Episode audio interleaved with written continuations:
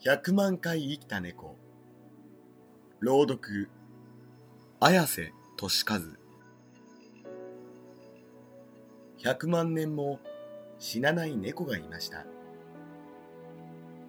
100万回も死んで100万回も生きたのです。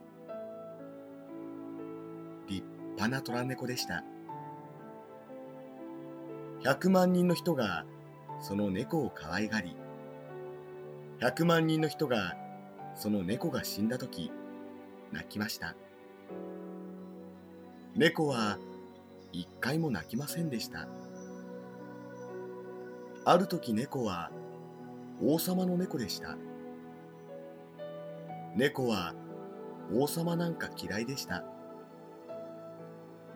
王様は戦争が上手でいつも戦争をしていました。そして猫を立派なカゴに入れて戦争に連れて行きました。ある日猫は飛んできた矢に当たって死んでしまいました。王様は戦いの真っ最中に猫を抱いて泣きました。王様は戦争をやめてお城に帰ってきました。そしてお城の庭に猫を埋めました。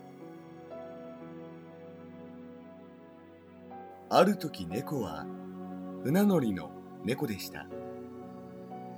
猫は海なんか嫌いでした。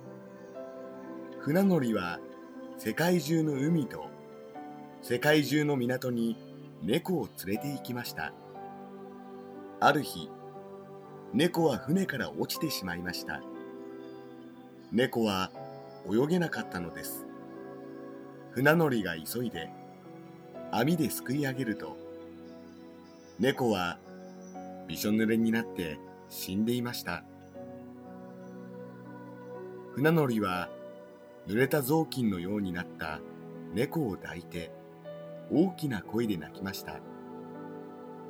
そして遠い港の町の公園の木の下に猫を埋めました。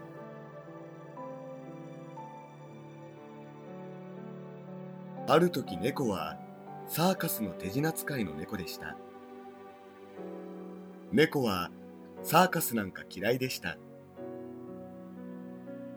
手品使いは毎日猫を箱の中に入れてノコギリで真っ二つにしました。それから丸のままの猫を箱から取り出し拍手喝采を受けました。ある日手品使いは間違えて本当に猫を真っ二つにしてしまいました。手品使いは真っ二つになってしまった猫を両手にぶら下げて大きな声で泣きました。誰も拍手喝采をしませんでした。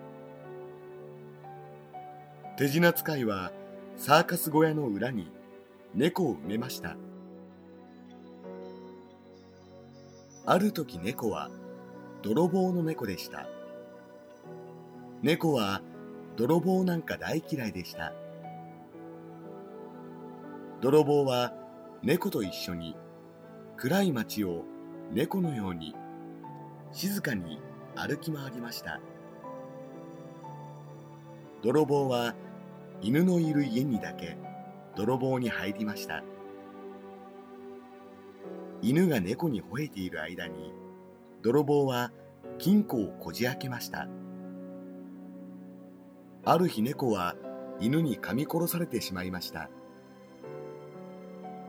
泥棒は盗んだダイヤと一緒に猫を抱いて夜の街を大きな声で泣きながら歩きました。そして家に帰って小さな庭に猫を埋めました。ある時猫は一りぼっちのおばあさんの猫でした。猫はおばあさんなんか大嫌いでした。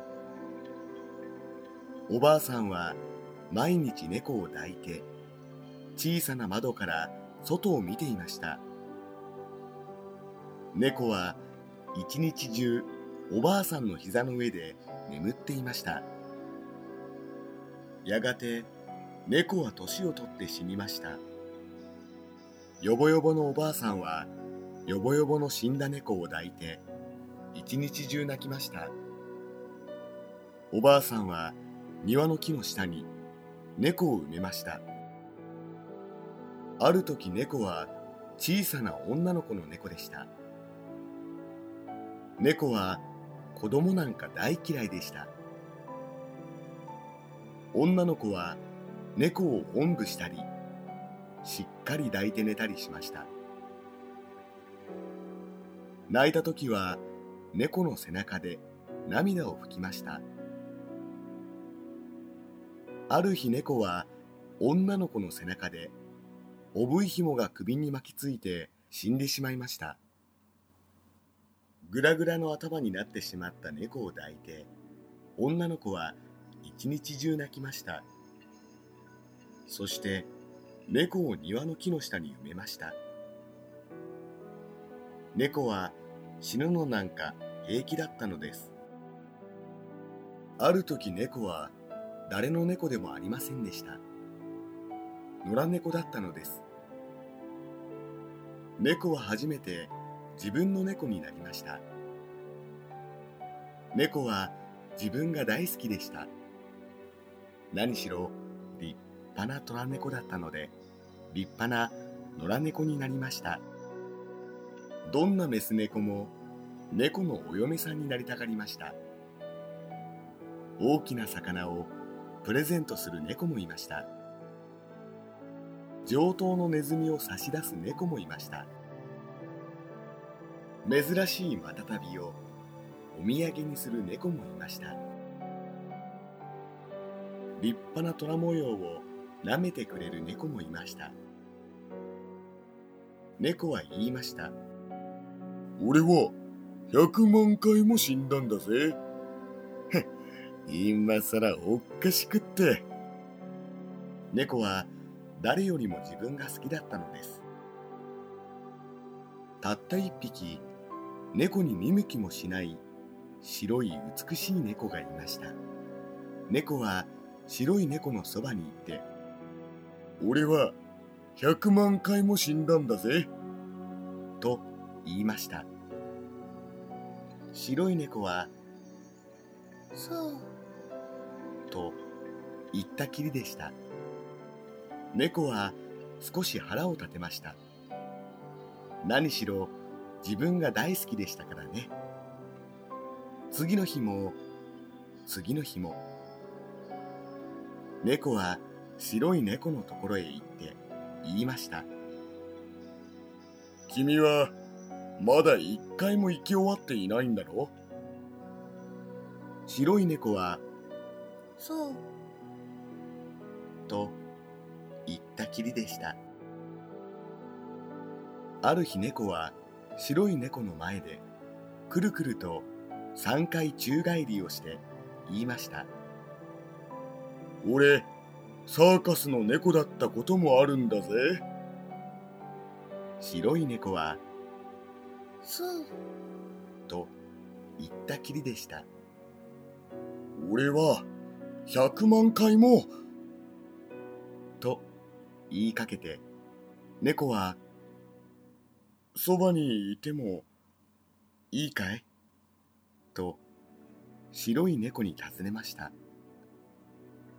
白い猫はええ。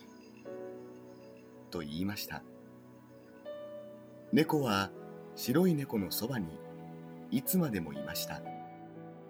白い猫はかわいい子猫をたくさん産みました猫はもう俺は100万回もとは決して言いませんでした猫は白い猫とたくさんの子猫を自分よりも好きなくらいでした。やがて子猫たちは大きくなってそれぞれどこかへ行きましたあいつらも立派な野良猫になったな。あと猫は満足して言いました。と白い猫は言いました。そしてぐるぐると優しく喉を鳴らしました。白い猫は少しおばあさんになっていました。猫は一層優しくぐるぐると喉を鳴らしました。猫は白い猫と一緒にいつまでも生きていたいと思いました。ある日白い猫は猫の隣で静かに動かなくなっていました。猫は初めて泣きました。夜になって朝になってまた夜になって朝になって猫は100万回も泣きました。朝になって夜になってある日のお昼に猫は泣き止みました。猫は白い猫の隣で静かに動かなくなりました。猫はもう決して生き返りませんでした。